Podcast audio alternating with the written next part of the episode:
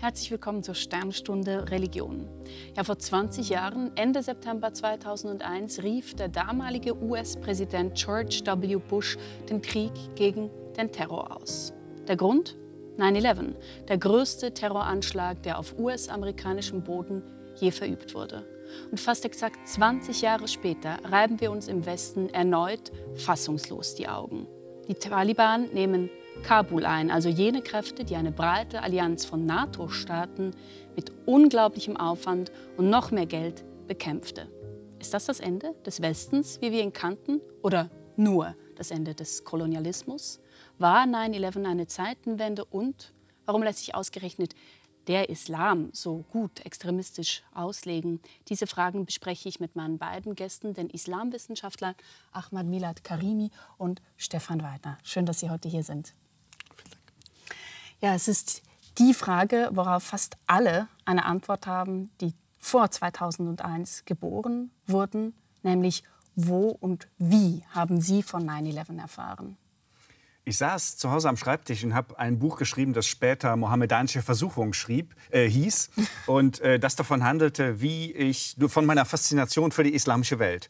Und äh, dieser Titel bekam dann eine Doppeldeutigkeit, weil die mohammedanischen Versuchungen sind dann eben auch Versuchungen in die Negativität, in die Gewalt womöglich. Und das ganze Buch musste ich umschreiben. Ich schaltete das Radio ein und äh, hörte von diesem Anschlag, hörte dann auch live mit, wie diese Stürme, äh, Türme zusammenbrachen, mhm. was der Reporter erzählt hatte. Und damals war natürlich nicht klar, wer das begangen hatte. Ähm, äh, aber da ich keinen Fernseher hatte, ähm, habe ich, das, äh, hab ich das Ganze akustisch erlebt. Und es war fast noch intensiver, als diese Bilder zu sehen, die, dann, die ich dann am Abend mit Freunden zusammen sah. Wie haben Sie denn das damals ausgelegt? Wie haben das, Sie das für sich interpretiert? Also es war ja im Grunde ein, zwei Tage später war schon klar, äh, haben die Amerikaner Osama bin Laden benannt. Mhm. Ähm, mich hat es im Grunde nicht überrascht, dass, die, dass es einen solchen Anschlag aus der islamischen Welt in den USA gibt, weil ich die ähm, Islamisierung, die Radikalisierung des Islams auf meinen Reisen in Kairo, in Syrien, in Beirut äh, ziemlich nahe beobachten konnte. Insofern war das keine Überraschung. Ich hatte allerdings in dem Moment, als es geschah, hatte ich erstmal keine Meinung dazu. Mhm. mhm. Herr Karimi, bei Ihnen war es so, dass Sie zu dem Zeitpunkt, wo dann eben diese Anschläge gemacht wurden, für sich entschieden haben, Islamwissenschaften zu studieren. Ist das richtig? Das ist richtig, obwohl ich das sehr klischeehaft anhört. Ich war auf einer Sommerakademie der Studienstiftung in einer malerischen Gegend in äh, Tirol. Ähm, und der Kurs hieß äh, Die Ästhetik des Korans mhm. beim gewissen Navid Kermani. Mhm. Ähm, und ich war, war begeistert, äh, begeistert von der Schönheit des Korans und der ästhetischen Aneignung dieser Religion. Und innerhalb dieses Kurses äh, passierten diese Anschläge. Mhm. Und ich wurde an Ort und Stelle eigentlich islamisiert. Denn man hat mich gleich gefragt, wie geht es dir, was empfindest du? Auch die anderen Professorinnen und Professoren, die dort waren, haben, die, haben mich plötzlich gesehen. Ähm, ich war überfordert, ich hatte keine Erklärung, war genauso entsetzt, ähm, aber konnte auch mit diesem ambivalenten Gefühl in mir nicht mehr umgehen auf der einen Seite von der Ästhetik äh, des Islam so begeistert gewesen zu sein und auf der anderen Seite mit dieser Seite die äh, mit Ästhetik eigentlich in ganz negativen Sinne was zu tun mhm. hat. Über das wollen wir bestimmt auch noch reden, aber wie ich Sie schon verstehe, wurde der Glaube eigentlich zu einem stigmatisierenden Merkmal dann zu diesem Zeitpunkt? Ja, und zu einem Hauptmerkmal. Mhm. Also man hat mich nicht mehr als einen jungen Studenten wahrgenommen, sondern als einen Muslim. Mhm. Ähm, und ich dachte, wenn ihr das haben wollt, äh, dann mache ich es ordentlich. Ja. Ich studiere Islamwissenschaft. Mhm. Ich war etwas jünger als Sie, ähm, als die Anschläge geschahen. Ich kann mich ganz speziell an die Bilder erinnern. Die, die kursierten ja da auch die ganze Zeit in Endlosschleifen. Ich habe das Gefühl, das war fast lähmend. Sie haben Zeitungen, alle Magazine. Es gab vermutlich keine Publikation, die nicht mit diesem Bild geziert war. War das für Sie oder ist das für Sie heute jetzt auch rückblickend eine Ikonografie des Schreckens? Genau, ich glaube schon, dass es auch ein politischer Akt war. Es war einerseits ein, eine Art Exorzismus, also man wollte sozusagen dieses Trauma irgendwie, indem man es immer wieder sich vorgespielt hat, verarbeiten. Andererseits hat man dieses Trauma natürlich auch verschärft, denn ähm, auch ein visuelles Trauma, gerade wenn man mitleidet, mhm. wird ein Trauma. Und ähm, gleichzeitig war es aber natürlich ein Element der Politik, denn äh, diese, dieser Terroranschlag hat ja dann die amerikanische Politik der folgenden 20 Jahre ähm, einerseits geprägt und andererseits gerechtfertigt. Und das war natürlich auch eine sehr imperiale, sehr aggressive Politik. Und die Bilder schienen der Grund und die Rechtfertigung dafür zu geben, zu mhm. liefern. Und darüber wollen wir heute reden. Jetzt aber, wenn Sie von den Bildern sprechen, die Bilder, die wir aktuell aus Afghanistan sehen, die, die wecken die Erinnerungen an 9-11. Und nach der Ankündigung des definitiven Truppenabzuges der USA haben die Taliban immer mehr Städte und Provinzen erobert, bis sie Mitte August schließlich vor den Toren der Hauptstadt Kabul standen. Dort brach Panik aus. Tausenden von Menschen machten sich auf zum Flughafen. Als könnten sie es noch aufhalten, begleiten hunderte verzweifelter Afghanen ein amerikanisches Flugzeug, das sich am Flughafen Kabul auf den Start vorbereitet. In ihrer Not klammern sie sich an alles, was ihre Hoffnung nährt, das Land verlassen zu können. Mehrere Menschen sollen heute als blinde Passagiere zu Tode gekommen sein. Bereits in der Nacht auf heute setzt der Ansturm auf den Flughafen ein. Seit der Machtübernahme der Taliban versuchen tausende Menschen, einen Flug aus dem Land zu erwischen. Am Flughafen in der Hauptstadt kommt es zu dramatischen Szenen. In zum Teil waghalsigen Aktionen versuchen die Menschen, Flugzeuge zu erklettern. Die USA müssen ihre Evakuierungen vorübergehend stoppen, um das Chaos zu beenden und für Sicherheit sorgen zu können. Al Jazeera darf exklusiv zeigen, wie sich die radikal-islamistischen Taliban im Präsidentenpalast inszenieren. Der afghanische Präsident Ghani ist außer Landes geflohen. Die Taliban seien jetzt für die Ehre, den Besitz und die Selbsterhaltung ihrer Landsleute verantwortlich, lässt sich Ghani nach seiner Flucht zitieren. In den vergangenen Tagen sind viele Frauen und Kinder ausgerechnet in die Hauptstadt geflohen, aus Angst vor neuer Schreckensherrschaft. Die Taliban kamen und zwangen uns für sie zu kochen, bis unsere Vorräte aufgebraucht waren. Wir haben es lebend hierher geschafft, aber ohne Ausweis und Kleidung. Und jetzt haben wir nicht einmal mehr Wasser zum Trinken. Nach Angaben einer lokalen Hilfsorganisation leben in Kabul bereits 200.000 Binnenflüchtlinge. Ja, mittlerweile haben die Taliban die Stadt besetzt, riefen das Islamische Emirat Afghanistan aus. Man fragt sich inzwischen sehr häufig, wie konnte es sein, dass der Westen die Taliban so unterschätzt hat, Herr Weidner? Ähm, man hat sie ja immer dargestellt als die ähm, wilden sogenannten Gotteskrieger mit den Turban, den Kalaschnikows, diesen, ähm, diesen, diesen Gewänd, afghanischen Gewändern. Und ähm, ich glaube, es ist sehr tief in der westlichen Mentalität drin, ähm, Leute, die so dermaßen anders aussehen und dermaßen anders sich kleiden und daherkommen, äh, zu unterschätzen. Es ist eine, ja, es ist die Kehrseite des Rassismus, würde ich mal sagen, dass man diese Leute unterschätzt. Und ähm, man hat sie auch äh, jahrelang als irrational abgetan. Es ist ja die Verbindung, man, man, so die allgemeine Ansicht ist ja, dass der Islam ähm, als Religion vielleicht einen gewissen Wert hat, aber doch sozusagen viel irrationaler ist als vielleicht das Christentum oder als wir im Westen. Und ähm, die Irrationalität ist verbunden mit dem Gefühl von Eff Ineffektivität. Wer irrational ist, der, ist, der kann nicht vernünftig handeln. Und jetzt hat man gesehen, dass die äh, Taliban durchaus in der Lage waren, ähm, den Westen zu besiegen, aus Afghanistan zu vertreiben. Das heißt, sie haben ähm, in, einem, in ihrem Rahmen sehr rational gehandelt. Und das widerspricht dem gängigen Bild, glaube ich, das wir von den Taliban, vom Islam und vielleicht auch von vielen Muslimen haben. Leider. Mhm.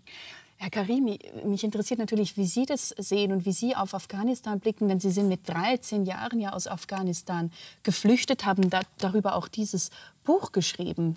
Auch wie geht es Ihnen jetzt? Ich versuche mein Leben wie gewohnt weiterzuführen, äh, den Professor zu spielen, meine Aufgaben zu erledigen, äh, TV-Sendungen zu besuchen.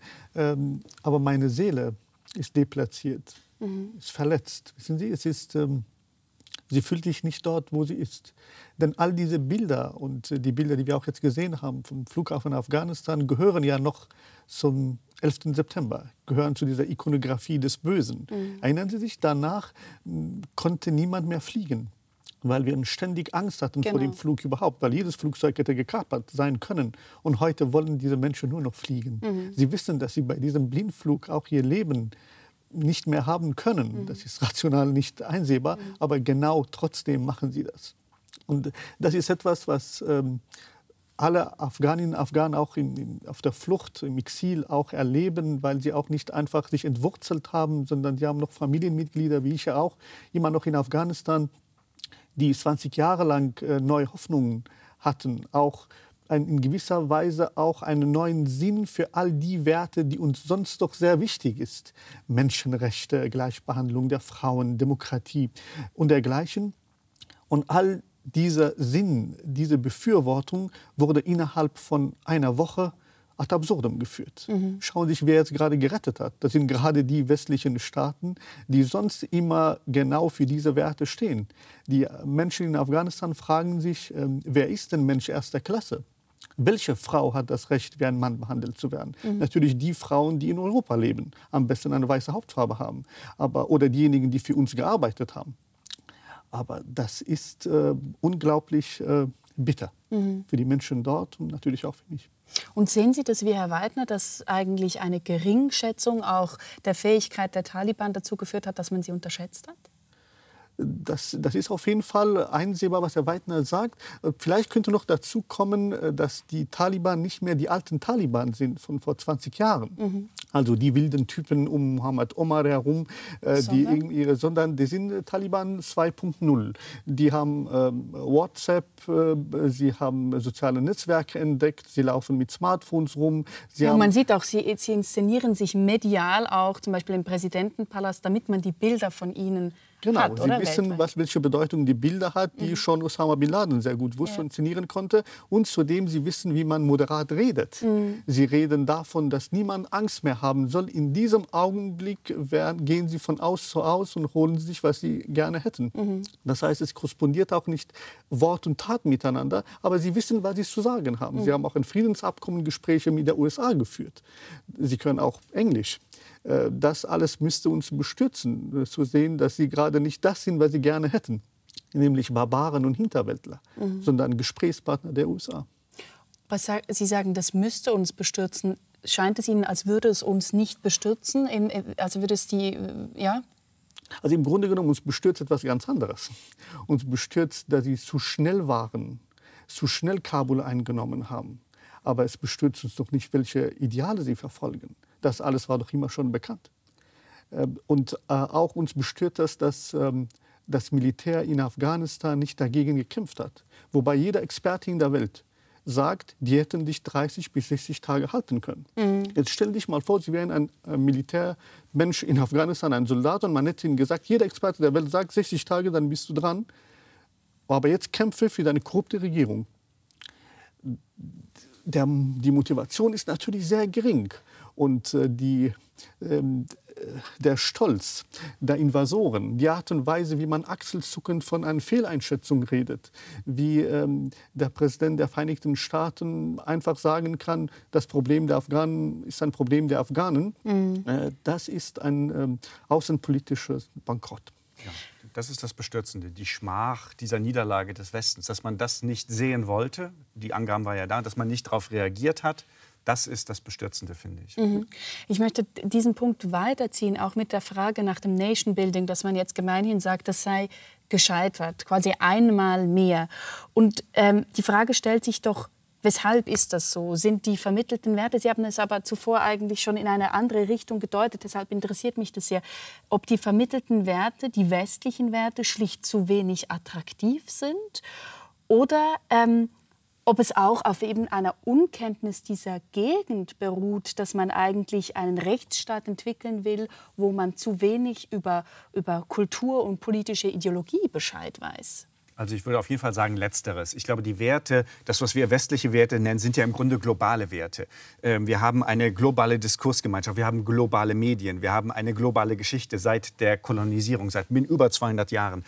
Und ähm, äh, Werte wie äh, Menschenwürde, dass jemand nicht gefoltert werden will, dass die Menschen gleich behandelt werden, das gilt auch für Frauen. Das ist etwas, was sich weltweit durchgesetzt hat. Das heißt nicht, dass alle deswegen, ähm, deswegen kämpfen werden oder ihr Leben über den Bord werfen, wenn sie, wenn sie sehen, es funktioniert funktioniert hier gerade nicht. Aber was der Fall gewesen ist, man hat nicht mit den lokalen Playern, mit den lokalen Gegebenheiten ähm, wirklich gearbeitet. Man hat keine Rücksicht darauf genommen. Man ist äh, wie äh, in einen fremden Planeten eingefallen, hat geglaubt, seine Konzepte, und das sind ja nicht nur Konzepte von Menschenrechten, es sind Konzepte von, von Wirtschaft, äh, von, von ähm, Politik, von äh, sozialem Zusammenleben. Das hat man einfach dorthin getragen geglaubt, es funktioniert von alleine. Und so geht es nicht. Man muss schon mit den Leuten reden. Man muss sich anschauen, wie sind die Kräfteverhältnisse vor Ort. Was ist überhaupt realistisch möglich. Und das alles hat man nicht gemacht, weil man es nicht wissen wollte, weil man es sich zu einfach gemacht hat.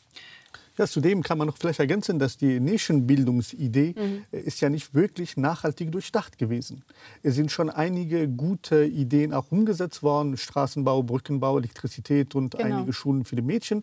Aber insgesamt sehe ich dort nicht wirklich eine strukturelle äh, Durchdachtheit, sondern es ist irgendwo etwas gemacht worden, als wäre man ohnehin nicht dafür interessiert. Und das hat die USA von Anfang an gesagt, dass sie eigentlich kein Interesse haben äh, für Afghanistan, sondern ihr Interesse galt allein der Bekämpfung des Terrors.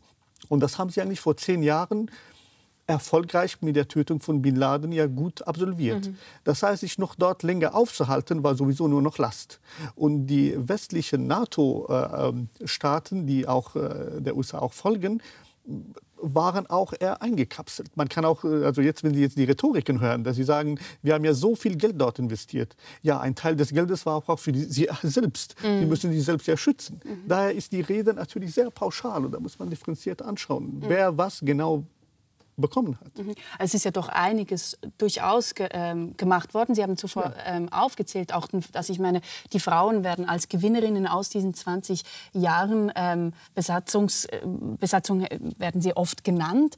Also da ist schon einiges gegangen. Trotzdem ist es gewissermaßen gescheitert. Und ich habe mich dann gefragt, würde das bedeuten, dass man das Konzept Nation Building überhaupt beiseite legen muss, weil es so selten überhaupt je äh, funktioniert hat nach dem Zweiten Weltkrieg, ähm, überhaupt in Deutschland und Japan, vielleicht ein bisschen äh, noch im Balkan. Aber sonst ist es, hat das nicht geklappt. Oder war das eh schon Arroganz? Ich meine, es, es, würde klappen, wenn die Bedingungen anders aufgestellt sind. Denn die Werte, die vermittelt werden, das hat Herr Weidner bestens erklärt, sind ja nicht westliche Werte, aber sie werden als westliche Werte verkauft. Es wird genau. verkauft, wir Fehler. bringen Richtig. euch die Demokratie, Richtig. wir bringen euch die Menschenrechte, oh ihr Barbaren. Genau, als wären, von außen. Ja, von aber Moment, als hätte man nicht schon ein Konzept von Menschenrechten gehabt und ja. ein Konzept von Würde. Und das hatte man, auch in Afghanistan. Aber da möchte ich doch noch mal kritisch nachfragen. Ist das denn wirklich so, dass die Menschenrechte global sind? Ich habe zum Beispiel gerade kürzlich ein Interview mit Susanne Schröter in der Zeit gelesen und sie sagt dort ganz klar, die Menschenrechte, die wir als Menschenrechte ver vertreten und die wir als global verstehen, seien halt insofern nicht global, als dass die Leute dort ganz andere Verständnisse davon haben. Es bedeutet nicht ein Menschenrecht, dass eine Frau emanzipiert sein soll gegen ihrem, gegenüber ihrem Ehemann. Das ist ihre Position. Also ich möchte da doch noch mal kritisch fragen. Ich meine, die sind bei uns auch gewachsen. Das ist Teil einer ganzen Philosophie und Kulturgeschichte. Also ähm, es gibt das Konzept der Menschenrechte und das gilt natürlich auch für Frauen. Auch Frauen haben Rechte, dass sich diese Rechte anders verteilen. Das war immer der Fall gewesen. Das ist ja auch bei uns der Fall. Ja, je nachdem, wo Sie hingucken, in welcher Gesellschaft, wird, das, wird sich das anders verteilen. Gibt es mehr oder weniger Patriarchat? Gibt es mehr oder weniger MeToo? Kriegen die Frauen mehr oder weniger? Das wandelt sich die ganze Zeit. Und ähm, man, muss, man muss diese Differenzierung drin behalten. Wenn man sagt, es ist nur das das Menschenrecht, was wir heute in diesem Jahr in Mitteleuropa für das Menschenrecht halten, dann ist es ein sehr das ist ein absolut ungeschichtliches und naives Verhältnis von Menschenrechten. Nein, natürlich sind Menschenrechte, ich glaube sogar die Taliban vertreten ja ein fundamentales Menschenrecht, nämlich das der Selbstbestimmung bzw. nicht von fremden Mächten bestimmt zu sein. Das heißt das nationale Selbstbestimmungsrecht. Ähm, die Scharia ist, warum ist die Scharia populär? Sie ist ja nicht populär, weil sie drakonische Strafen verhängt, sondern weil sie das Versprechen enthält für diese Menschen, die kaum anderes kennen. Enthält sie das Versprechen, dass es sich historisch herausgebildet hat, in einer gewissen Rechtssicherheit zu leben. Das heißt, nicht in einem Chaos, nicht in einem Wildwuchs, nicht vielleicht auch in einem neoliberalen Eldorado, sondern dass es bestimmte Rechte gibt. Das sind nicht dieselben, die wir hier in Mitteleuropa haben, klar. Und das finde ich schade, Ich finde unsere Rechte besser. Aber für die Menschen dort, die nichts anderes kennen, ist das die Garantie, in einer gewissen Rechtssicherheit, in einer zuverlässigen Welt zu leben. Und deswegen, aufgrund dieses Versprechens, ist die Scharia attraktiv. Und nur so ist es den Taliban in den 90er Jahren gelungen, Afghanistan zu erobern, weil es eine absolute Anarchie, ein absolutes Chaos, eine absolute Willkürherrschaft der Mujahideen gab. Das müssen wir verstehen. Wenn wir das nicht wahrhaben wollen, dann werden wir nie mit den Taliban fertig werden. Mhm. Ja, ich verstehe Sie. Vielleicht kann man noch, bevor Sie äh, ja, äh, diese Frage aufnehmen, noch, nur eine kleine andere Ergänzung, äh, was die Wahrnehmungen ähm, äh, anbetrifft. Äh, gerade wenn wir über den 11. September reden. Ähm, wir tun so, als wäre unsere Wahrnehmung dieses Anschlages die Wahrnehmung überhaupt. Also bei jedem Anschlag, das Erste, was wir hören, ist, das war ein Anschlag auf unsere Freiheit. Mhm. Ja, so sehe ich das auch. Aber diejenigen, die einen Anschlag verüben, die sehen das nicht so kein Anschlag ist ein Anschlag auf die Freiheit, das ist ein Anschlag auf die Unfreiheit. Mhm. Für, für, die Taliban oder für, für Osama bin Laden war ganz klar, es gibt keine zivile Bevölkerung. Jeder Mensch ist ein Feind. Und wenn er einfach Menschen unschuldig äh, tötet, dann ist das nicht einfach eine unschuldige Tötung der Menschen, was jetzt menschenrechtsproblematisch wäre, sondern das ist eine Tötung des Feindes. Denn wenn wir sie nicht töten würden, werden die uns töten.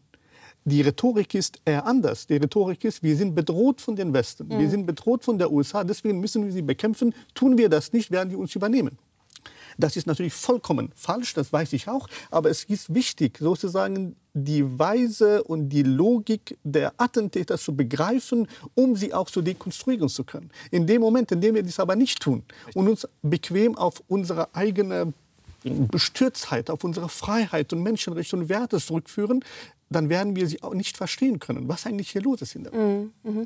Das ist ein interessanter Punkt. Ich möchte ein, einen kleinen Schritt noch mal zurückgehen, auch auf diese Frage, weshalb die Taliban denn so schnell ähm, fortschreiten konnten. Wir hatten das da auch ähm, mit, mit, der, ähm, mit der afghanischen ähm, Armee angesprochen, oder Sie hatten das angesprochen, und der, der nicht großen Bereitschaft zu kämpfen. Und Jüngst hat ähm, Ebrahim Afsa, Sie kennen ihn bestimmt, Professor für islamisches Recht in Wien, in der NZZ geschrieben. Und es interessiert mich, ob Sie finden, er habe recht, dass der Vormarsch der Taliban in der vergangenen Woche weitestgehend widerstandslos vonstatten ging, zeige, dass relativ liberale, an westlichen Werten und Organisationsprinzipien orientierte Staats- und Gesellschaftsmodell keine breite Unterstützung genieße. Also genau jetzt in, innerhalb von dieser Diskussion. Sie sind überhaupt nicht dieser Meinung.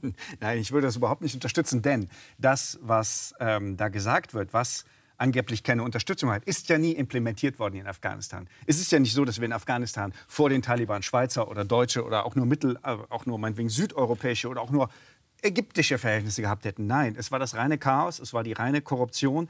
Ähm, das Militär hat sich von Anfang an verlassen gefühlt, es war schlecht bezahlt. Aber wart, ist das ein Fehler des Westens, was Sie jetzt aufzählen, oder eben auch Teil der Bevölkerung? Es ist, es ist Teil dessen, was der Westen in Afghanistan produziert hat. Wir haben, äh, es gibt diesen alten amerikanischen Spruch, you break it, you own it. Wenn man mhm. ein Glas zerdeppert, mhm. äh, und es zerbricht, dann muss man es bezahlen. Mhm. Und das hat man mit Afghanistan gemacht und dann muss man diesen Staat auch vernünftig aufbauen. Das hat man nicht geschafft und dafür ist das die Rechnung. Und es ist nicht so, dass diese Leute nicht lieber unter deutschen oder Schweizer Verhältnissen leben würden. Dass es der Fall ist, das sehen wir ja daran, dass nun alle auswandern wollen. Natürlich, jeder Afghane würde lieber in Mitteleuropa leben. Das versteht sich ja von selber. Aber oder, oder andersrum äh, sozusagen äh, nachgefragt, was wäre die Konsequenz einer solchen These? Mhm. Was will, was will man sozusagen mit der These bewirken? Man will sagen, unsere Werte, unsere Werte, das ist schon rassistisch genug, finde ich, äh, weil man die vereinnahmt für mhm. sich. Mhm. Äh, weil äh, es, man tut ja so, als würden die Menschenrechte auch vom Himmel gefallen sein in den Schrößen der, der Europäer. Sie haben auch eine Entwicklungsgeschichte. Na freilich, sie wurden ja auch erkämpft. Ne? Und dazu gehört auch die, die muslimische äh, Welt. Ich meine, ja. Äh, das kann man ja nicht äh, äh, abtun. Mhm. Äh, äh, insofern, oder auch in Afghanistan gibt es eine lange Geschichte der Dichtung, der Gelehrsamkeit. Mhm. Also die waren ja Hochzentren der Bildung. Die sind ja keine Barbaren. Das sind sie nicht, denn schauen Sie mich an. Und ich bin jetzt kein, und ich bin kein Gewächs des westlichen Staates. Ich bin in Afghanistan aufgewachsen, 13 Jahre alt war ich in Kabul, ich bin zur Schule gegangen. Ich war in einer Familie, für die Bildung wichtig war, für die Offenheit wichtig war. Ich war religiös, aber moderat unabhängig von all diesen Vorzügen, die ich in meiner Person natürlich versammle, äh, was, was, ich damit sagen will, ist, äh, dieses Bild ist natürlich sehr, sehr verkürzt. Mhm. Und wir würden, glaube ich, Menschen dort nicht gut äh, also recht tun, wenn wir sie so abtun. Zumal die Rede von Afghanistan schon nicht stimmt. Also die waren ja nicht in Afghanistan. Es geht um Kabul, Mazar-e-Sharif, Kunduz, einfach Gegenden um Kabul herum. Ja. In Richtung Pakistan, wenn Sie in den Süden Afghanistan hineingehen, da waren sie überhaupt nicht da. Mhm. Die Grenzgebiete zwischen Pakistan und Afghanistan, was dort los ist, was in Pakistan getan wird für die Taliban, wie viele Madrasas und diese religiösen diese Schulen ihr ungutes, menschenfeindliches, frauenverachtendes Bild vermitteln, ohne jegliche staatliche Kontrolle. Das ist ein Skandal. Ja. Lassen Sie uns einen Schritt von Afghanistan weg, beziehungsweise dann wieder zurück, aber mal zu, zu 9-11 machen, auch aufgrund dieses Jubiläums jetzt. Sie, Herr Weidner, Sie schreiben ja ähm, von 9-11 als Geburt der Gegenwart, sowas wie ähm, für den Westen eine, eine Stunde Null, wie der Mauerfall zum Beispiel, 89. Da habe ich mich gefragt, Herr Karini, aus 20 Jahren Distanz, ist für Sie 9-11 wirklich sowas wie ein kompletter Neuanfang? Das ist ein, ein Geschehen, äh, was ich als ein ähm, nihilistisch postmodernes Kunstwerk begreife. Mhm. Ähm, insofern, als ich denke, dass dieses Bild, was wir alle im Kopf haben, ein Bild ist, das nicht ähm, eine Botschaft hat, sondern selbst die Botschaft ist. Mhm. Und zwar insoweit, als etwas hier zertrümmert wird und dennoch dieses, was zertrümmert wird, nicht für sich selbst steht. Es ging ja nicht darum, Gebäude kaputt zu machen, sondern man wollte mehr. Und dieses Mehr ist eine ganz bestimmte perfide Ideologie, die heißt, es gibt kein Außerhalb des Bösen.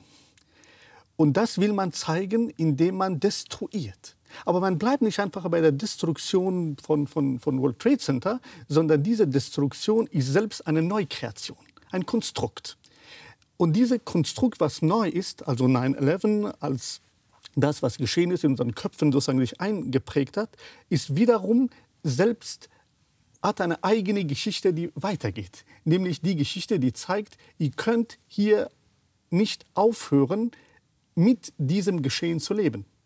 Auf dem Boden dieses Geschehens. Nur was da geschehen ist, ist das, was Herr Weichner als Ground Zero bezeichnen würde, nämlich auf eine verbrannte Erde. Mhm. Diese verbrannte Erde ist auch zu, zugleich auch die Basis, also Al-Qaida wortwörtlich, die Basis von all dem, was eigentlich geschieht. Also der Feldzug von Bin Laden und Al-Qaida ist ein selbstdestruierendes, daher auch nihilistisch, weil wenn Bin Laden diese Bilder sieht oder gesehen hat, äh, sah er zugleich seinen eigenen Grab. Er wusste, sein Leben hat ein Ende. Mhm. Und er wird früher oder später getötet werden. Aber genau das ist es. Weil nichts wert ist, noch am Leben gehalten zu werden. Daher ist es meines Erachtens sehr treffend zu sagen, das ist der äh, Nullpunkt der Geschichte, mhm. der Gegenwart. Ähm, ich finde es interessant, wenn Sie jetzt sagen, es gibt kein Außerhalb des Bösen, dann scheint es für mich trotzdem, dass es ja schon Tendenzen aufnimmt, die da gewesen sind. Also der Islamis, den, diesen politischen Islamismus gab es bereits. Also inwiefern verstehen Sie das tatsächlich als etwas Neues oder weshalb braucht es für Sie jetzt denkerisch auch diesen Anfang? Ich glaube, es gab in den 90er Jahren, ähm, diese Tendenzen waren teilweise da, aber es gab eine sehr große Offenheit. Es war nicht klar, wohin die Welt gehen würde. 1992 gab es ähm, eine Umweltkonferenz in Rio, wo man schon die äh, Klimaagenda auf den Plan gesetzt hatte. Äh, 2000, Im Jahr 2000 gab es eine Wahl in den USA, wo Al Gore gegen Bush verloren hat, mhm. den 9-11-Präsidenten. Al Gore hatte eine ganz klare Umweltagenda. Ähm, es gab die Proteste in Seattle gegen diese neoliberale, brutale Globalisierung. Ähm, all diese Tendenzen waren da und es waren positive, es waren zukunftsweisende, es waren progressive Tendenzen.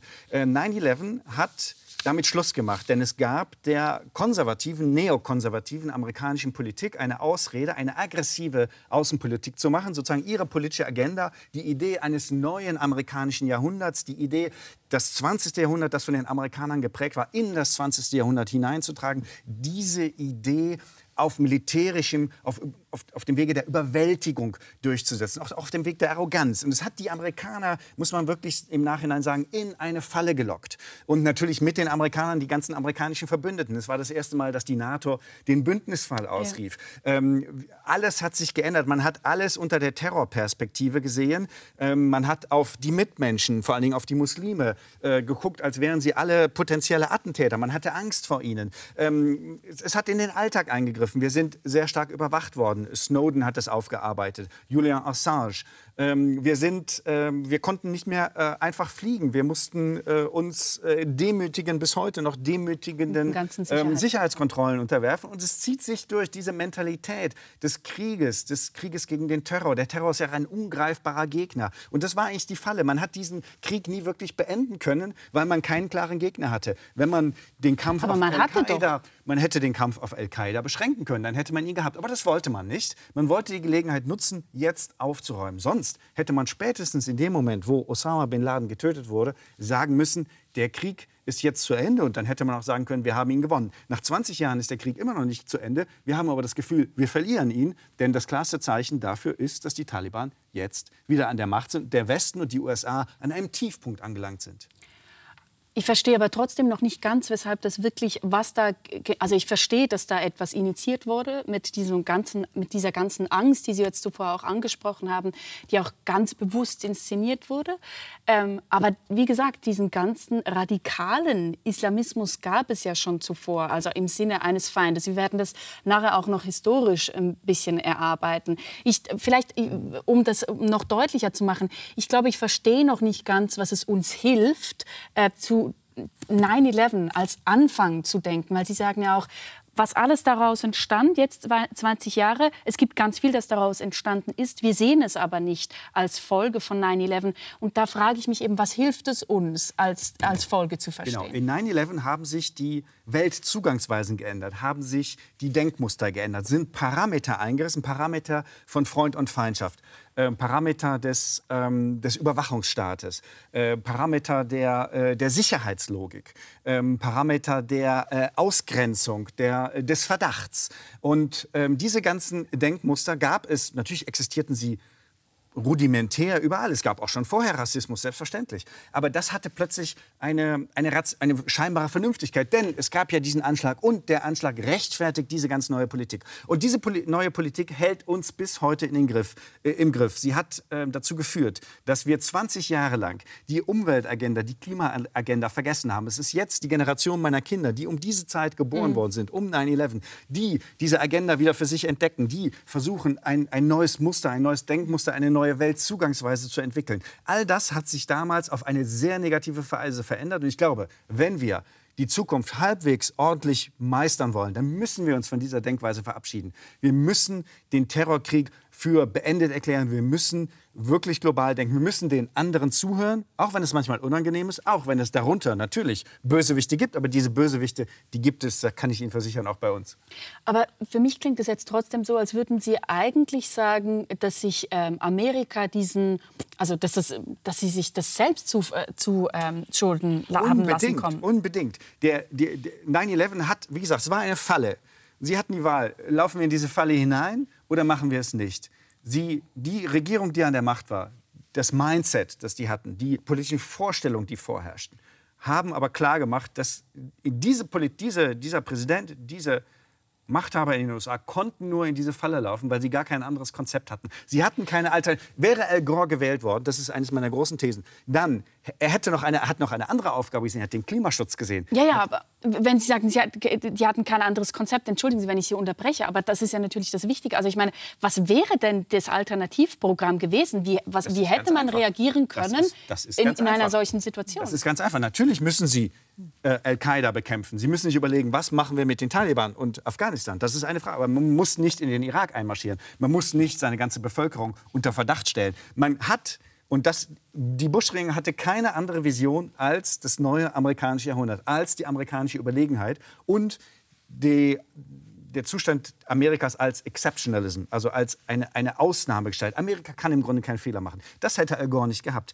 Al Gore hätte Al-Qaida erledigt, hätte sich verstärkt um die islamische Welt gekümmert und hätte dann seine andere Agenda das durchgeführt. Ist, ja, kontrafaktische Geschichtsschreiben, wir wissen es nicht. Sehr wichtig, ne? weil da können wir weitermachen. Ja. Vielleicht kann man noch, noch ergänzend aus meiner Perspektive sagen, wenn wir von einem Anfang reden, dann reden wir auch immer von einem Ende. Ja. Also es hört etwas auf und es hört eine bestimmte Logik und Grammatik des Krieges zum Beispiel auf. Kriege sind eigentlich klassisch immer Kriege zwischen, sagen wir, territorial eingegrenzten Staaten oder Volksgruppen oder wie auch immer. Hier wird eine neue Form und Logik des Krieges formuliert. War on Terror, wie Bush genau. sagt. Das heißt, ähm, es wird zugleich dann auch angenommen, dass wir jeden überall bekriegen müssen. Weil Terror ist ja nicht irgendwo. Das ist genau die Falle von, die, äh, von Bin Laden, nämlich zu zeigen, ich bin nicht irgendwo. Terror ist nicht einfach in Saudi-Arabien oder in, in, Ägypten oder in Afghanistan, sondern Terror ist bei dir in Manhattan.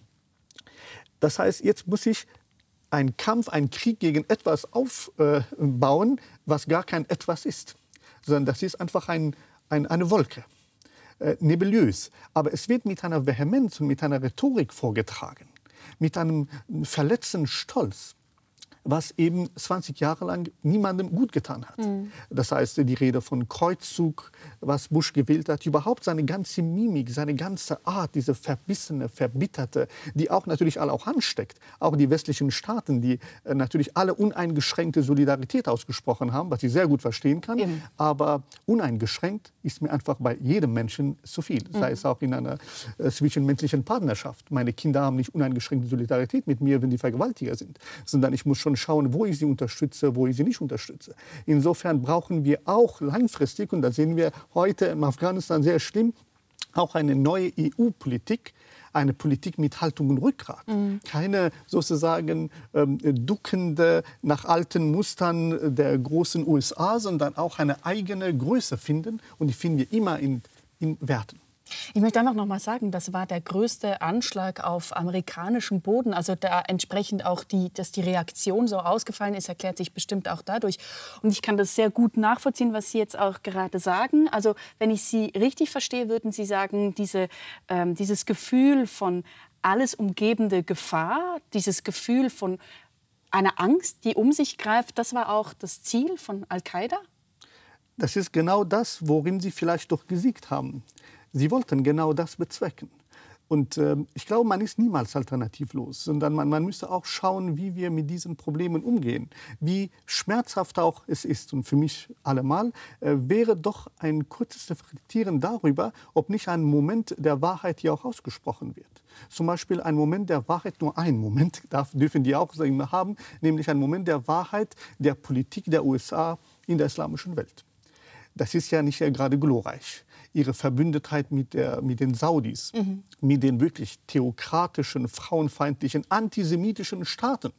Das ist einfach nicht äh, zu akzeptieren, mhm. weltweit nicht zu akzeptieren. Wenn man dies aber weiterführt, denken Sie an den Bildern von Donald Trump mit äh, Säbel tanzenden äh, Saudis und äh, äh, das ist, das ist ein Schreckensbild. Also Weil genau dieses Bild will ich nicht sehen. Ich will, dass man die bekämpft. Die sind diejenigen, die die heiligen Stätten der Muslime gekapert haben, als eine sektiererische Vereinigung, die alles verachten, was uns heilig ist. Ja, Sie sprechen jetzt auch von Mekka und so weiter. Deshalb haben Sie auch, glaube ich, 2018 äh, gesagt, man soll eigentlich äh, die, ähm, die, die äh, Wallfahrt nach Mekka nicht machen, weil das in den Händen des Wahhabismus sei, richtig? Ja, genau. Ja.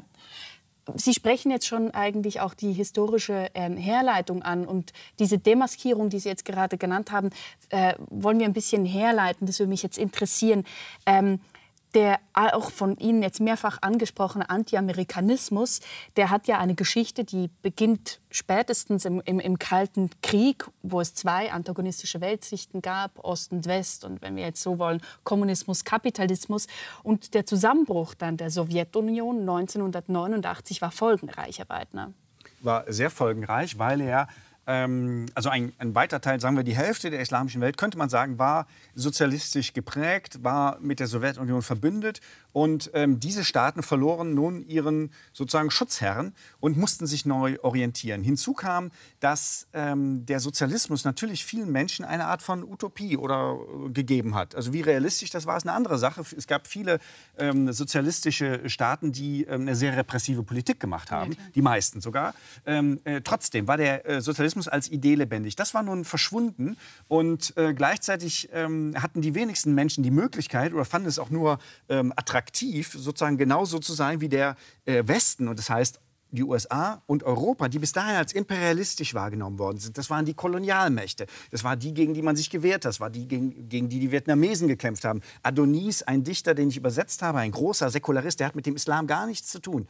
Aber er hat in den 70er Jahren schon ein Gedicht geschrieben, das heißt Ein Grab für New York, wo er New York imaginiert als den großen, ähm, hypermodernen Moloch, menschenfeindlich, imperialistisch, als Symbol für die, ähm, für die, für die, für die schlechte Kraft der USA USA in der arabisch-islamischen Welt. Und da hat er schon imaginiert, dass diese Stadt angegriffen wird. Aber er ist ein Säkularist gewesen. Er ist kein äh, Islamist gewesen. Er ist auch kein strenger Sozialist gewesen. Und ähm, der Islamismus ist, glaube ich, spätestens mit dem Zusammenbruch der Sowjetunion ähm, dann wirklich für viele Menschen eine weltanschauliche Alternative geworden. Vielleicht teilweise war es ja schon vorher. Wir müssen ja sehen, dass der Westen immer mit den, ähm, mit den despotischen konservativen arabischen Regimen verbündet war. Mit Saudi-Arabien, genau, mit den Königreichen in Marokko.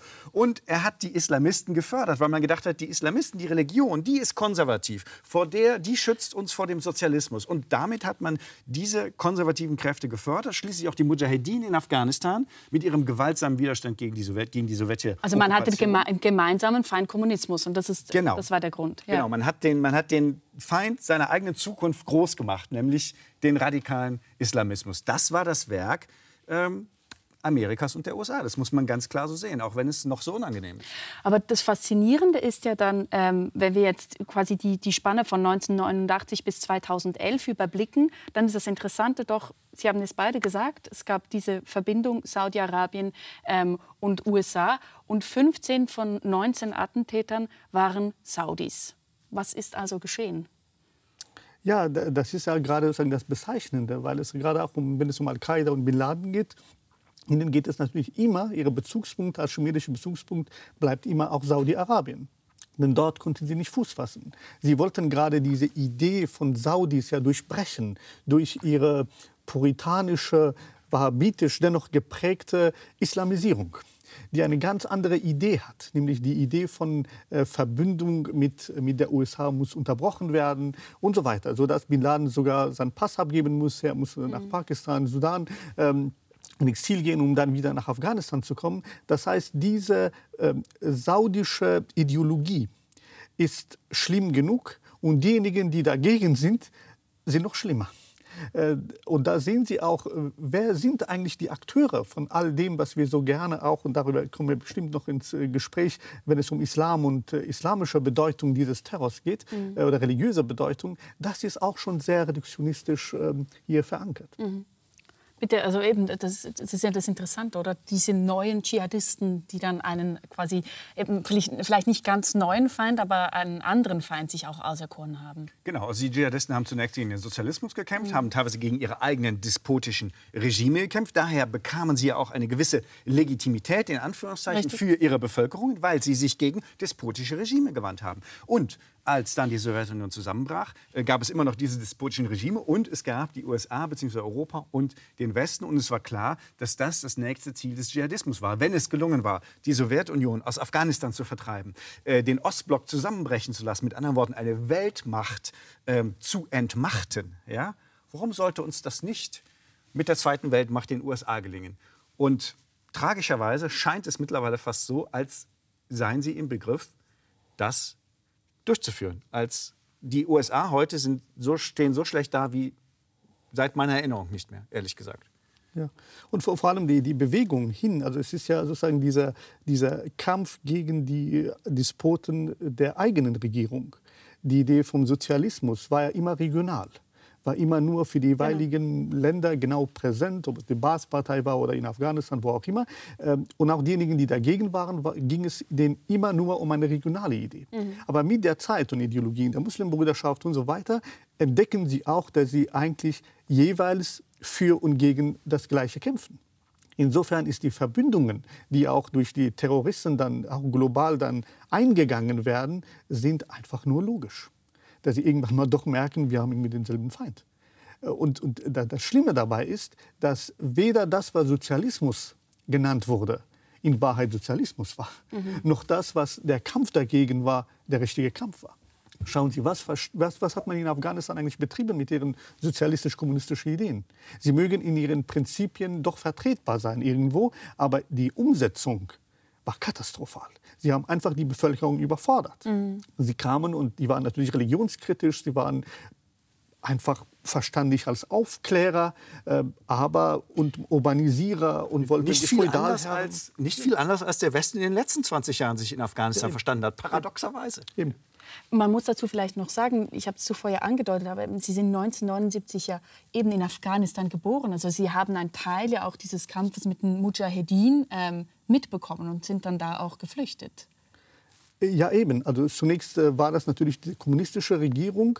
Äh, und die Mujahideen waren die Feinde, die außerhalb waren und uns mit Raketen und Bomben auf ihre Existenz aufmerksam gemacht haben, bis, äh, bis äh, Anfang der 90er Jahre, wo dann die Mujahideen die Macht ergreifen. Ja. Aber das ist keine homogene Gruppe. Ja, ja. Die sind bestehend aus insgesamt, glaube ich, 15 äh, Gruppierungen, sieben, Schi sieben sunnitisch, äh, acht schiitisch geprägt, die untereinander natürlich nicht Einigkeit finden und dadurch ein Bürgerkrieg, ein Chaos in Afghanistan anzetteln und dadurch auch ihre Glaubwürdigkeit, ihre utopische Ideen, die sie sonst, wofür sie eigentlich standen, gegen die Invasoren aus äh, also der Sowjetunion zu kämpfen, alles verloren haben. Mhm. Und so dass die Bevölkerung auch gesehen hat, da sind eigentlich nicht die, für die wir sie eigentlich gehalten haben. Mhm. So dass für die Taliban, die auch mitgefördert wurden, auch gleichzeitig äh, ein leichtes Spiel war, dann mit einem neuen Namen, mit einer neuen Radikalität auch Afghanistan einzunehmen. Man hört schon, es ist unheimlich komplexes und es ist auch ähm, historisch gewachsen, sodass es kaum zu durchdringen ist. Ich möchte aber das Ganze eigentlich noch komplexer machen, indem ich eben den Punkt aufnehme, den Sie zuvor angesprochen haben, nämlich verstehen, was das alles mit dem Islam zu tun hat. Ähm, und da eben auf diese religiöse Form des Terrorismus eingehen, indem ich ähm, Koran Sure 2, Vers 191 nehme und verstehen möchte, weshalb gewisse Menschen das als handlungsnormativ lesen und andere Menschen über, sage ich mal, 1400 Jahre lang nicht unbedingt so verstanden haben oder viel weniger. Nämlich tötet sie, und damit ist, ähm, sind die Heiden gemeint, wo ihr sie trefft und vertreibt sie, wie sie euch vertrieben haben. Aufruhr ist schlimmer als töten. Ja, weshalb liest man das genau. teilweise handlungsnormativ. Ich bin natürlich herausgefordert, das exegetische Arbeit zu leisten und zu sagen, was ich jetzt nicht tue, dass man einen Vers davor und zwei Verse danach noch lesen sollte, weil genau dort wird es klar. Da wird nämlich gesagt, bekämpft die, die euch bekämpfen. Mhm. Aber übertreibt nicht in der Bekämpfung, denn Gott liebt nicht diejenigen, die übertreiben. Mhm. Äh, es ist sozusagen der Aufruf, wenn man es auch direkt lesen will und literalistisch, salafistisch die Stelle lesen will, und wir sind gerade dabei, dies zu tun, nämlich eine Stelle aus dem Koran zu nehmen und die zu interpretieren oder für sich sozusagen als, ähm, als praktische äh, Lebensanweisung anzunehmen, dann tun wir ja nichts anderes, als einfach konkret zu lesen. Und lesen wir es einmal konkret salafistisch, dann heißt es äh, nicht aggressive Gewalt, sondern eine verteidigende. Sie ist zu versetzende Gewalt. Und Sie haben von der Unterdrückung gesprochen in diesem Vers. Das arabische Wort ist Fitna. Da geht es darum, äh, dass äh, Unterdrückung nicht sein darf. Sie werden bedroht, die junge muslimische Gemeinde in Mekka und sie müssen sich, also die müssen die Stadt verlassen und die Mekkaner wollen noch mehr, das sind die Aggressoren, gegen die, die, die euch bekämpfen, sollt ihr euch zur Wehr setzen. Das ist auch die klassische Leseweise auch in der gesamten Mittelalter-Tradition der Koranexegese. Sie fragen zu Recht und sagen, wie kommt es aber, dass man es auch gerade jetzt als ein normstiftender Vers genau. für den Alltag jetzt einfach in Anspruch nimmt? Ja, weil der Koran sie selber einfach nicht verteidigen kann. Mhm. Im Koran steht nicht, und im Übrigen als Fußnote, bitte lese mich äh, historisch kritisch. Heilige Schriften haben diese Stellen, ob es in der Bibel oder im Koran oder sonst wo steht, die uns herausfordern. Aber wissen Sie, was das perfide ist? Bin Laden hat, glaube ich, diese Stelle kaum zitiert. Nur ich kann mich nicht erinnern, dass er diese Stelle jemals zitiert habe. Mhm. Er hat aber eine ganz andere Stelle zitiert. Nämlich? Und wenn Sie die hören, werden Sie vom Stuhl fallen. Oder hoffentlich nicht. Oder die Muslime. da ist im Koran 4, 78. Da heißt es wortwörtlich, sinngemäß aus meinem Kopf, ähm, der Tod wird euch alle ereilen, wo immer ihr auch seid. Mhm wäret ihr auch in Burgen den Hohen. Mhm. Ich und die gesamte islamische Gelehrsamkeit ließ diese Stelle als eine Einsicht in die eigene Endlichkeit. Ja. Wir sind alle sterblich. Bin Laden zitiert diese als eine Androhung für den 11. September. Der Tod wird sie ereilen, wo immer sie auch sind. wären sie auch in den Burgen, in den Hohen. Mhm. Sie Das ist hören, das ist Wahnsinn. Also jeder Mensch, der in islamisch zivilisiert ist, ein gewisses Mindestmaß an Bildung hat, wird wohl dagegen Einspruch anmelden, dass hier eigentlich aus dem Kontext eine Stelle herausgenommen wurde, wo es in den ganzen Kontext dieser Sure um die Bestimmung der Endlichkeit und Gottes Herrlichkeit geht und nicht um eine aggressive, politische, dschihadistische, pervertierte Idee von, von Tötung des anderen. Hier ist die Perspektive Gottes, nicht die Perspektive von einem Menschen eingenommen. Was ich damit ganz konkret sagen will, unabhängig davon, dass es eine man mit dem Koran nicht so umgehen kann. Es wird aber mit dem Koran so umgegangen, Genau. sodass ich mir nicht leicht machen kann und sagen kann, das hat alles nichts mit dem Islam zu tun. Richtig. So infantil bin ich nicht und ich glaube, das sind auch die, die meisten auch Muslime nicht, die versuchen eben gewissenhaft mit, mit der Religion umzugehen, sondern es geht nur darum, dass es hier nicht etwas spezifisch Islamisches ist, sondern das hätte man mit allen anderen Religionen genauso machen können, weil diejenigen, die diese Ideen haben und mit dem Koran und so weiter so umgehen, entweder sind sie eine Sekte, Wahhabismus, Salafismus, die nicht meines Erachtens theologisch ernst zu nehmen sind, weil sie einfach rational nicht überzeugen, im Wettbewerb der Plausibilität niemals gewinnen würden. Und zweitens, weil diejenigen, die das tun, nicht religiös sind, fromm sind und aufgrund ihrer höchsten Frömmigkeit sich radikalisieren, sondern gerade umgekehrt, Frau Röhlen,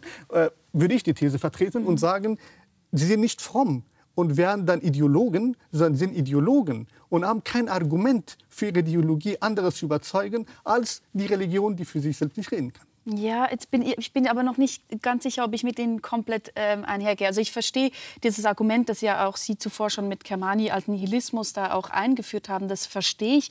Ich verstehe aber nicht, weshalb dann unbedingt diese Form des Terrorismus religiöser Terrorismus sein muss. Also weshalb bindet man sich dann an den Koran zurück, wenn es eigentlich auch anders ginge? Verstehen Sie meine Frage? Oder Dafür muss man ein Mindestmaß an Bildung haben. Und, und man braucht ja eine alternative Rechtfertigungsideologie. Sie brauchen ja, wenn Richtig. Sie sich wehren wollen. Genau. Also es gibt ja, wir dürfen ja die politischen, Sie haben, also wir dürfen die politischen äh, Umstände, die dazu führen, natürlich nicht außer Acht lassen. Es ist ja nicht so, dass diese Menschen äh, in Friede, Freude und äh, Eierkuchen leben und auf einmal beschließen, äh, oh, da steht das im Koran und jetzt machen wir diesen Anschlag. Sondern es gibt natürlich politische, soziologische, äh, materielle Gründe, warum das geschieht. Das ist nicht die einzige Rechtfertigung, das ist auch keine Rechtfertigung für diese Gewalt. Aber wenn wir, es, ist, es zählt zu den Ursachen. So. Und äh, in, in diesem Kontext ist der Islam oder kann, der, kann die Religion, wie früher auch, das Christentum, in einem ähnlichen Kontext, sagen wir bei der Rückeroberung, nicht der Rückeroberung, bei der Eroberung des andalusischen Spaniens durch die äh, Castilier, ähm, kann das Christentum eine Rechtfertigungs- oder die Religion eine Rechtfertigungsideologie sein, etwas zu tun. Und welche andere Rechtfertigungsideologie haben Sie? Sie haben ja nicht den Sozialismus. Sie haben ja nicht das, ähm, den Nationalismus, Sie haben nicht den Faschismus, der auf, ähm, der auf, seine, der auf eine nationale äh, Wiedereroberung drängt, sondern Sie haben als Ideologie eben den Islam und keinen anderen. Und diese Ideologierung, Ideologisierung des Islams, die, die Verwandlung des Islams in eine politische, auch politisch zu instrumentalisierende Widerstandsideologie ist ein modernes Phänomen. Das ist ein sehr modernes Phänomen, jedenfalls in der Art und Weise, wie es praktiziert wird, mit dem modernen Terrorismus und so weiter. Und ähm, deswegen der Islam, für mich ist das sozusagen, die, irgendwie müssen wir ja unsere, unsere Wut, kann, müssen wir sie ja begründen, müssen wir ein, ein, ein Muster dafür finden. Und das findet Also man Sie- eben in der letzten verbliebenen Ideologie. Und das ist für diese Leute der Islam. Und dann stellt sich einfach die Frage, weshalb haben sich denn in den letzten 20 Jahren Attentate eben mit diesem islamistischen Hintergrund gehäuft? Das ist quasi Teil 1 der Frage. Dann stellt sich die Frage anschließend an das, weshalb lässt sich denn überhaupt eben der, der Islam als Religion so ideologisieren oder besonders gut in den letzten 20 Jahren? Ähm, ja, ich belasse mal bei diesen zwei Fragen, weil die hängen schon äh, komplex miteinander zusammen. Ja, aber zugleich müssen Sie sehen, dass ähm, ähm, die Rede vom Islam äh, niemals eine Rede äh, sein kann, die man als Handlungssubjekt das Ganze nehmen kann. Also der Islam tut ja gar nichts, wie auch der Koran nicht spricht, sondern es sind Freilich. immer Menschen, die das tun. Und dann, wenn man sozusagen geopolitisch betrachtet, da sind eben die Länder, die ja auch durch die Kolonialmächte ähm, eben auch sehr verletzt sind, äh, deren Grenzen kolonial eingezogen sind. Äh, jetzt kann man nicht im Nachhinein sozusagen geschichtsvergessen da hineingehen und sagen, was, sind das für, was ist das für eine Religion und wieso tun sie das? Mhm. Wenn wir es 200, 300 Jahre zuvor anschauen, dann gab es in diesen Ländern ganz andere Hochkulturen, die im Übrigen auch islamisch geprägt waren. Warum fragen Sie nicht danach zum Beispiel, äh, warum ist eigentlich so eine große Hochkonjunktur des Wissens im äh, das können wir gerne in einer anderen Sendung Sie, machen. Warum Sie das nicht machen? Weil es wehtut, weil dann die einfache äh, Logik nicht aufgeht, weil dann müssen wir komplexer denken. Äh, und genau das wollen die ja auch. Mhm. Schauen Sie, äh, was mich unglaublich ärgert gerade ist, dass die Taliban nichts anderes zu sagen haben für ihre Ideologie als der Islam. Ja. Gut. Und jetzt, was können wir machen? Und jetzt ist ein, ein Augenblick da, in dem wir auch den Islam als einen Teil der Lösung einbauen können, indem zum Beispiel alle Muslime der Welt, vor allem die großen Institutionen sunnitischen Islams, eine gemeinsame Erklärung fassen, mhm. drei Seiten, bei der es steht, dass sie nicht mit der Art, wie die Taliban den Islam interpretieren, einverstanden sind. Ja. Das ist bar jeglicher Vernunft und würde die Botschaft des Propheten verunglimpfen. Alle unterschreiben diese. Mhm. Was tun wir damit? Wir isolieren die Taliban als diese Ideologen, die sie sind. Mhm. Was bleibt ihnen übrig? Entweder erklären sie die gesamte Muslime außerhalb von ihren eigenen als Ungläubige, was natürlich sehr komplex sein wird. Genau. Oder sie schauen jetzt ein anderes Argument zu finden. Dafür sind sie eigentlich natürlich jetzt sehr in die Enge getrieben. Aber wenn wir alle schweigen, weil wir jeweils andere politische Interessen haben, Saudi-Arabien hat ein anderes Interesse, Pakistan vor allem, Iran in der Gegend, aber auch Ägypten, Syrien. Sie haben alle ihre eigenen Probleme, eigene Interessen. Auch die Türkei spielt jetzt keine sonder, besonders äh, hervorragende Rolle hier. Das ist natürlich unglaublich schmerzlich. Ich finde das ein interessanter Ansatz. Sie haben das kürzlich auch auf Deutschland von Kultur geschrieben, dass Sie die Muslime auffordern, quasi da auch die Empörung zu zeigen und sich zusammenzuschließen und dagegen zu sprechen. Ähm, Herr Weidner, wie sehen Sie denn das? Also wie breit ist die Unterstützung auf der einen und wie breit auf der anderen Seite? Also ich glaube, zum einen ähm, können wir uns darauf einigen, dass der Islam ähm, massiv missbraucht worden ist äh, von äh, diversen Despoten, Herrschern und äh, dann aber auch auf der anderen Seite von einzelnen Gruppierungen, die sich den Islam aneignen, um unter diesem Namen äh, Terroranschläge zu begehen. Mhm. Ähm, das muss man ganz klar sehen. Ähm, zu Ihrer Frage, ich glaube, dass ähm, der, der Erfolg der Taliban eine sehr gemischte äh, Gefühlsgemengelage hervorruft. Mhm. Äh, viele, äh, viele islamische, viele Herrscher in ähm, islamisch dominierten Staaten äh, werden erstmal Angst davor haben, weil ähm, weil sie natürlich fürchten, dass es sozusagen eine Grassroot-Bewegung, eine Graswurzelbewegung in ähnlicher Weise in ihren Ländern geben könnte, die sie von der Macht vertreiben können. Die Saudis werden nicht sehr glücklich sein darüber, dass die Taliban jetzt gewonnen haben. Die Pakistanis auch nicht. Auch sie werden, obwohl sie die Taliban, beide haben sie die Taliban unterstützt, sie werden ja. nicht glücklich sein. Die schiitischen Iraner werden nicht glücklich sein. Es wird ähm, die eine oder andere ähm, islamistische Bewegung geben, die äh, sozusagen das als ähm, gutes Zeichen begreift. Äh, vielleicht die Palästinenser, vielleicht die Hamas. Ähm, aber ich denke, dass ganz, ganz wichtig im Auge zu behalten, dass die, ähm, dass die Taliban eine regionale bzw nationale Bewegung sind. Mhm. Sie haben nicht wie der IS oder wie auch die Muslimbrüder, wie viele andere islamistische Bewegungen den Anspruch sozusagen universalistisch zu Keine globale die ganze Agenda. Welt oder die ganze islamische Welt zumindest äh, zu regieren. Das haben die Taliban nicht und deswegen glaube ich ist der, ist der Effekt ähm, dieses Sieges der Taliban äh, sehr gering. Abgesehen davon müssen wir natürlich abwarten, was weiter wird. Ob es ihnen gelingt, halbwegs Ordnung zu, zu schaffen oder nicht. Wenn nicht, dann sind sie sehr bald entzaubert. Dann habe ich eine letzte Frage an Sie. Wir sind schon am Ende des Gespräches angelangt. Das war eine sehr intensive Debatte. Ich frage mich natürlich, es herrscht momentan viel Unsicherheit, auch viel Konsternierung. Wir haben es jetzt auch hier gemerkt an dieser angeregten Diskussion. Ist denn ein optimistischer äh, Blick möglich oder wie sehen Sie das? Oder denken Sie, das ist naiv? Wie schauen Sie darauf jetzt, auf die zukünftigen Entwicklungen auch? Mir ist natürlich der Optimismus in den letzten zehn Tagen irgendwie vergangen. Mhm. Ähm, weil ich auch äh, die Komplexität der Lage sehe, um in meiner allerletzten kurzen Antwort einmal einen kleinen Widerspruch an Weidner zu formulieren, was Sie die ganze Zeit erwartet bestimmt haben. Äh, nun kommt dieser, äh, weil er hat auf der einen Seite vollkommen recht mit seiner letzten Analyse, dass die Länder natürlich äh, froh sind, aber zugleich sind die auch glücklich. Äh, Iran hat natürlich ein Interesse daran, dass die ganze Region instabil ist, ja. dass die, äh, dass die ähm, äh, Truppen der USA nicht in Afghanistan mehr da sind. Das war natürlich auch sehr in Richtung Iran auch ähm, formuliert. Auch, auch Pakistan, die, die haben natürlich eine ganz doppelzüngige Politik, die auch von unterschiedlichen Mächten dann auch gefördert werden. Auch Saudi-Arabien will zeigen, wir sind nicht nur die Einzigen, sondern es gibt nicht nur die Wahhabiten sind die Schlimmen, sondern es gibt auch ganz andere sunnitische Richtungen, die genauso Unheil treiben können. Also die, das ist ja, glaube ich, auch die Problematik, weil sie alle nicht auf eine Botschaft zurückgeführt werden.